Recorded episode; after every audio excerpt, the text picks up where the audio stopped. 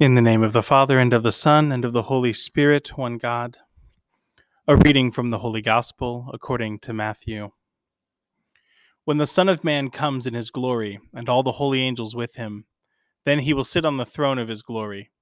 All the nations will be gathered before him, and he will separate them one from another, as a shepherd divides his sheep from the goats. And he will set the sheep on his right hand, but the goats on the left. Then the king will say to those on his right hand, Come, you blessed of my Father, inherit the kingdom prepared for you from the foundation of the world.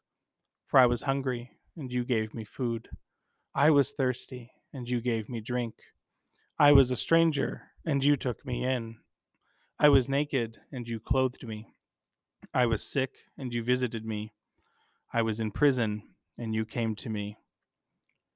Then the righteous will answer him, saying, Lord, when did we see you hungry and feed you, or thirsty and give you drink?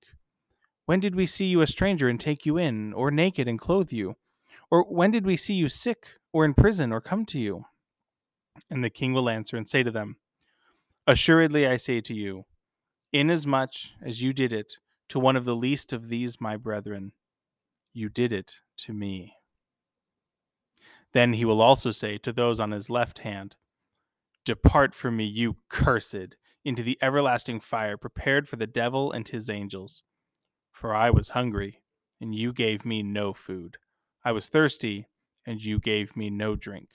I was a stranger, and you did not take me in, naked, and you did not clothe me, sick and in prison, and you did not visit me.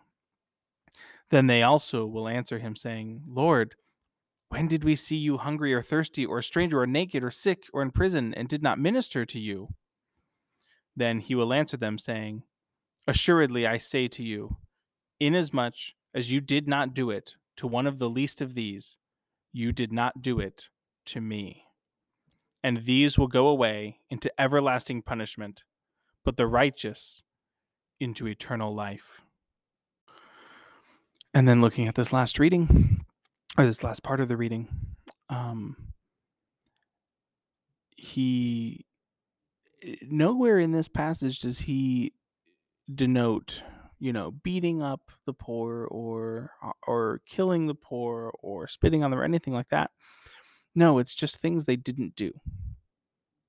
We have an obligation, and a complete and utter obligation, not optional, to care for the poor we have com- complete and utter obligation. Omitting that, Christ tells us very plainly in this passage if you do not take care of the poor, depart, you accursed, into the everlasting fire. Assuredly, I say to you, inasmuch as you did not do it to one of the least of these, you did not do it to me.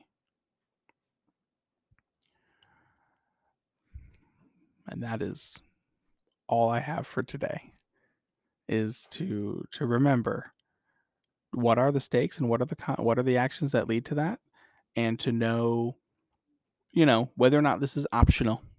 And Christ assures us in this passage that it is not optional. This is expected behavior of those who wish to either inherit the kingdom or those who depart into the everlasting fire